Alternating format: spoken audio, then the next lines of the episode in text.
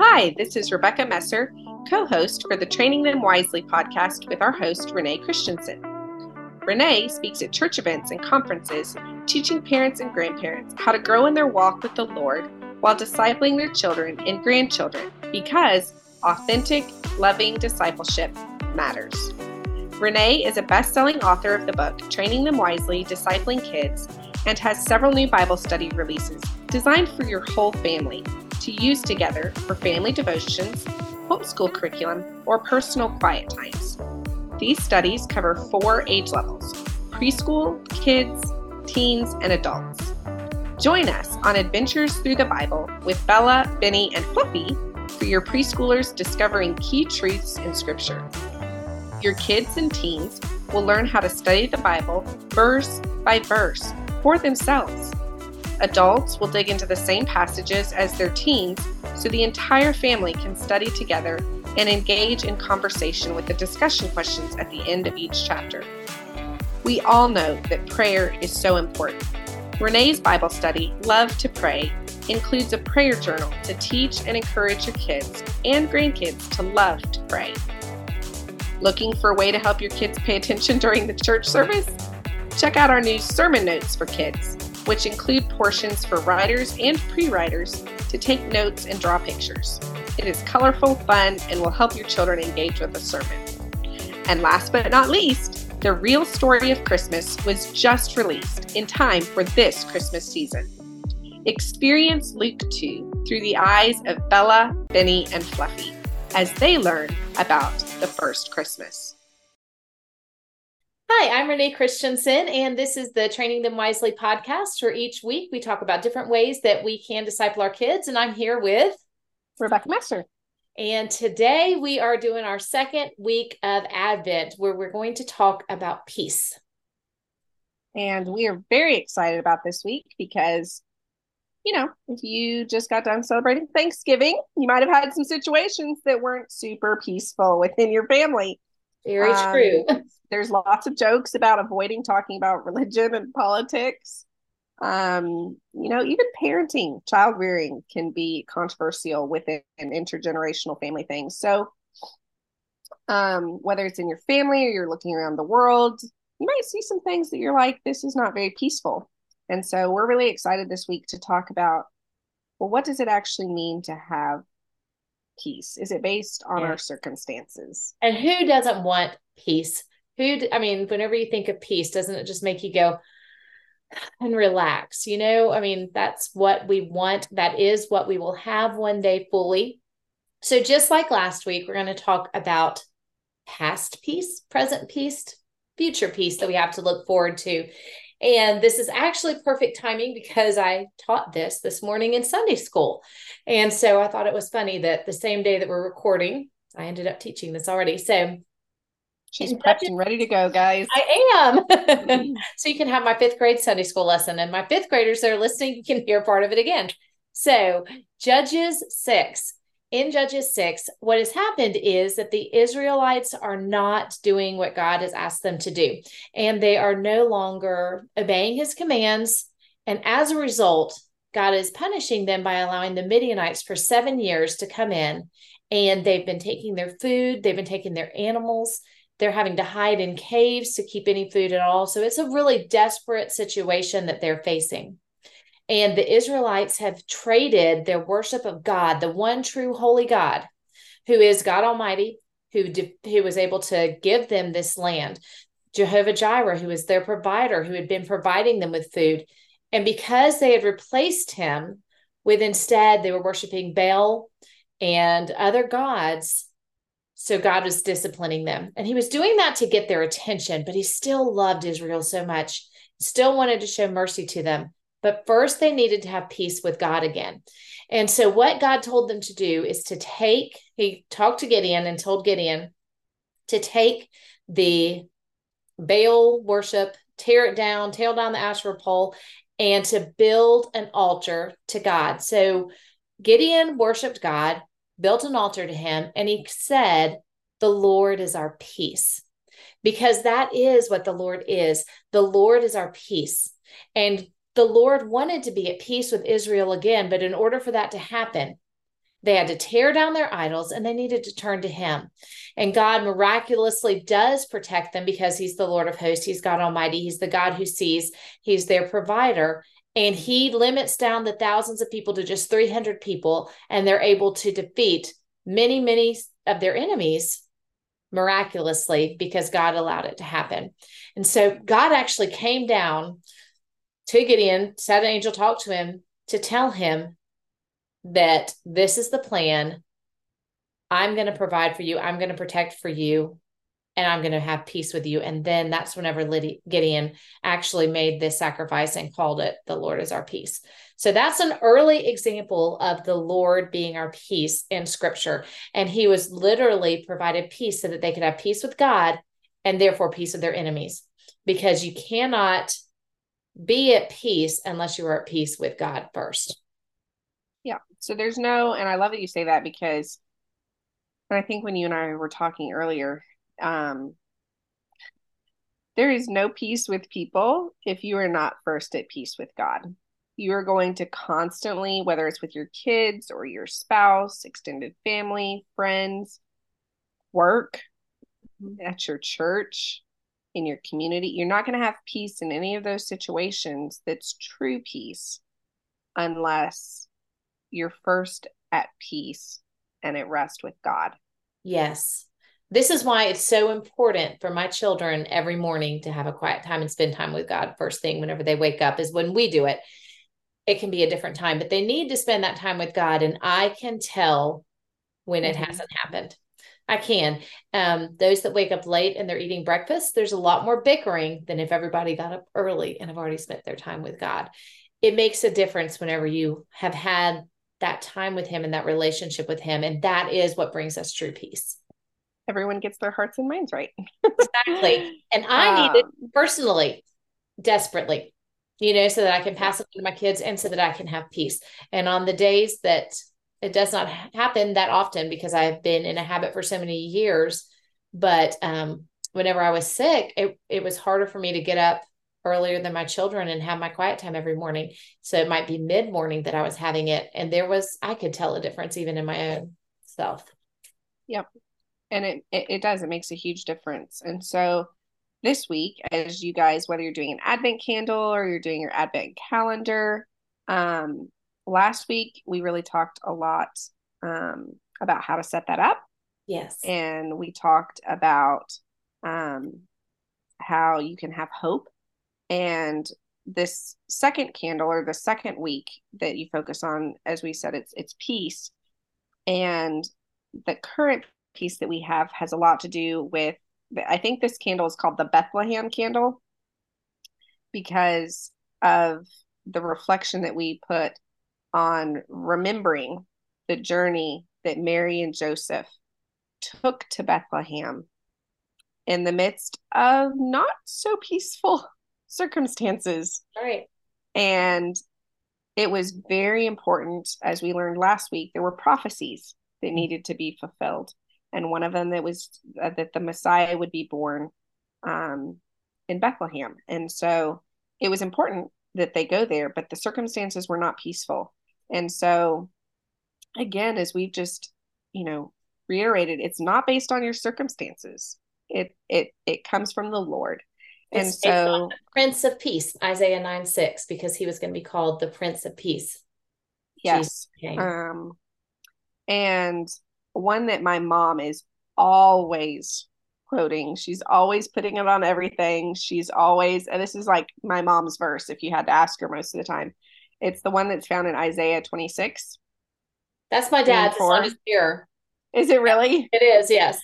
yeah. Um, she's always saying, You will keep him in perfect peace, whose mind is stayed on you, the Lord, because he, the person, trusts in you, the Lord. Trust in the Lord forever, for the Lord God is an everlasting rock.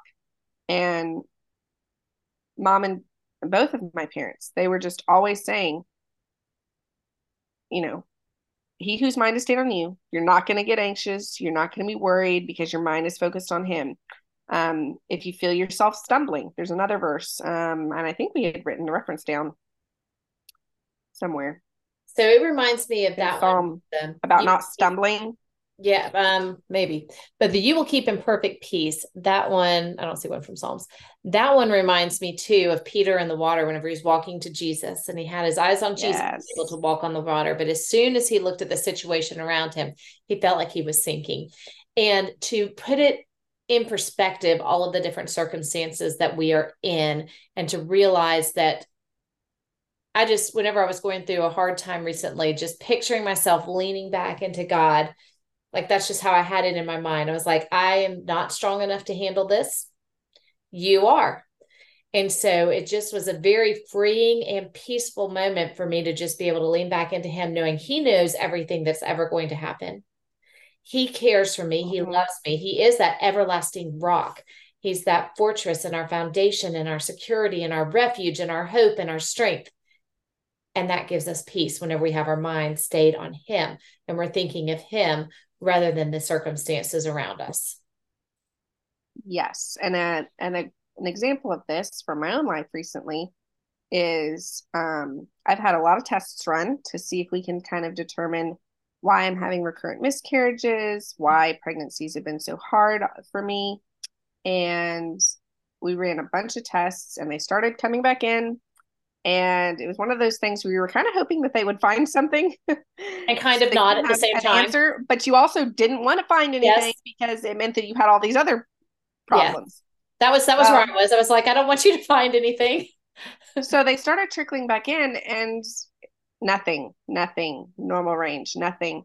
And i'm going to be very honest i was feeling pretty discouraged on wednesday night that there were no answers and i thought all of the tests had come in I was very discouraged. And I turned on Spotify because I was going to listen to some worship music. And they had a recommendation about a new release from Rend Collective, who is one of my favorite artists because of the amount of joy and the perspective that they have um, on the circumstances that we face. And their new song is called Hallelujah Anyway and the chorus is it basically says even if my daylight never dawns even if my breakthrough never comes even if i'll fight to bring you praise. And the whole song put into perspective like even if yes. we're going to trust lord. And i just right. i immediately felt peace wash over my soul as i turned my eyes back on jesus. And then on thanksgiving day i kid you not one more test result came through. Yep and it was not in range. Yeah. And it has some serious consequences. It's the least concerning out of all the ones we ran. But immediately, this combined with some other factors explains everything potentially.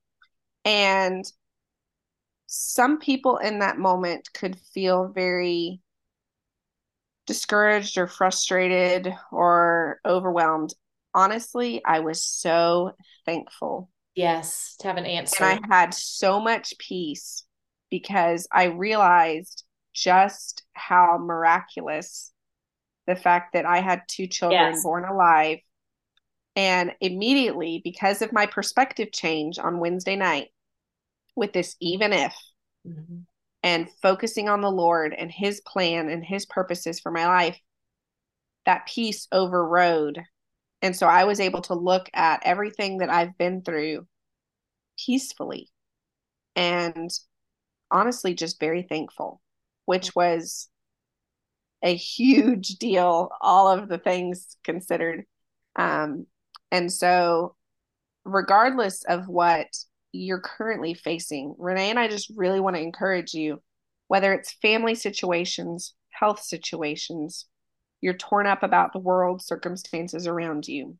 Works we're getting ready to go in the US. We're getting ready to go into an election year where everybody starts throwing mud and slinging and, and like all this nastiness. Turn your eyes upon Jesus. Yes. And the things of this earth will fade away. That's right. And you can have peace. You can. Now because of the Prince of Peace. And, and so we can have that peace now. We also want to share that peace with other people. So I do want to do one more verse for yes. the present. And I love this verse. How beautiful upon the mountain are the feet of him who brings good news, who publishes peace, who brings good news of happiness, who publishes salvation, who says to Zion, Your God reigns. The peace that everyone can have is found in Jesus. So we want to share that with our kids. We want to make sure that our kids know Jesus. We want to share it with others because it is the best news ever. It is the only way that we can have true peace. Things that feel like peace, like the memes of the um, the moms hiding in the bathroom, eating their potato chips on the toilet so that their so I've seen some now where you can like put a coat over yourself and like hide on banisters or hang on doors and like moms are taking it to a whole nother level to hide. to hide. But we can actually have true peace through Jesus. And we can have peace in every circumstance. And as a mom, as a dad, we really do need to have peace regardless of the external circumstances with our children and what their emotions might be at the time as parents we need to avoid stressed out angry situations and be able to turn it around and help people help them to have peace whenever you have seven kids like i do there's going to be conflict sometimes during the day and I need to help them to have peace. And the way that I do that is by pointing them to God, by showing them specifically how to love others, because God specifically tells us how to love others. And when we're not loving the way that First Corinthians 13 says to love, then there's not peace. And pointing them to Jesus, because he's the one that can allow us to love others like that, that can, and he's the only one that gives us that peace. And that we have confirmation of that in John 14 where Jesus was telling his disciples that he was leaving peace with them. He was giving them his peace.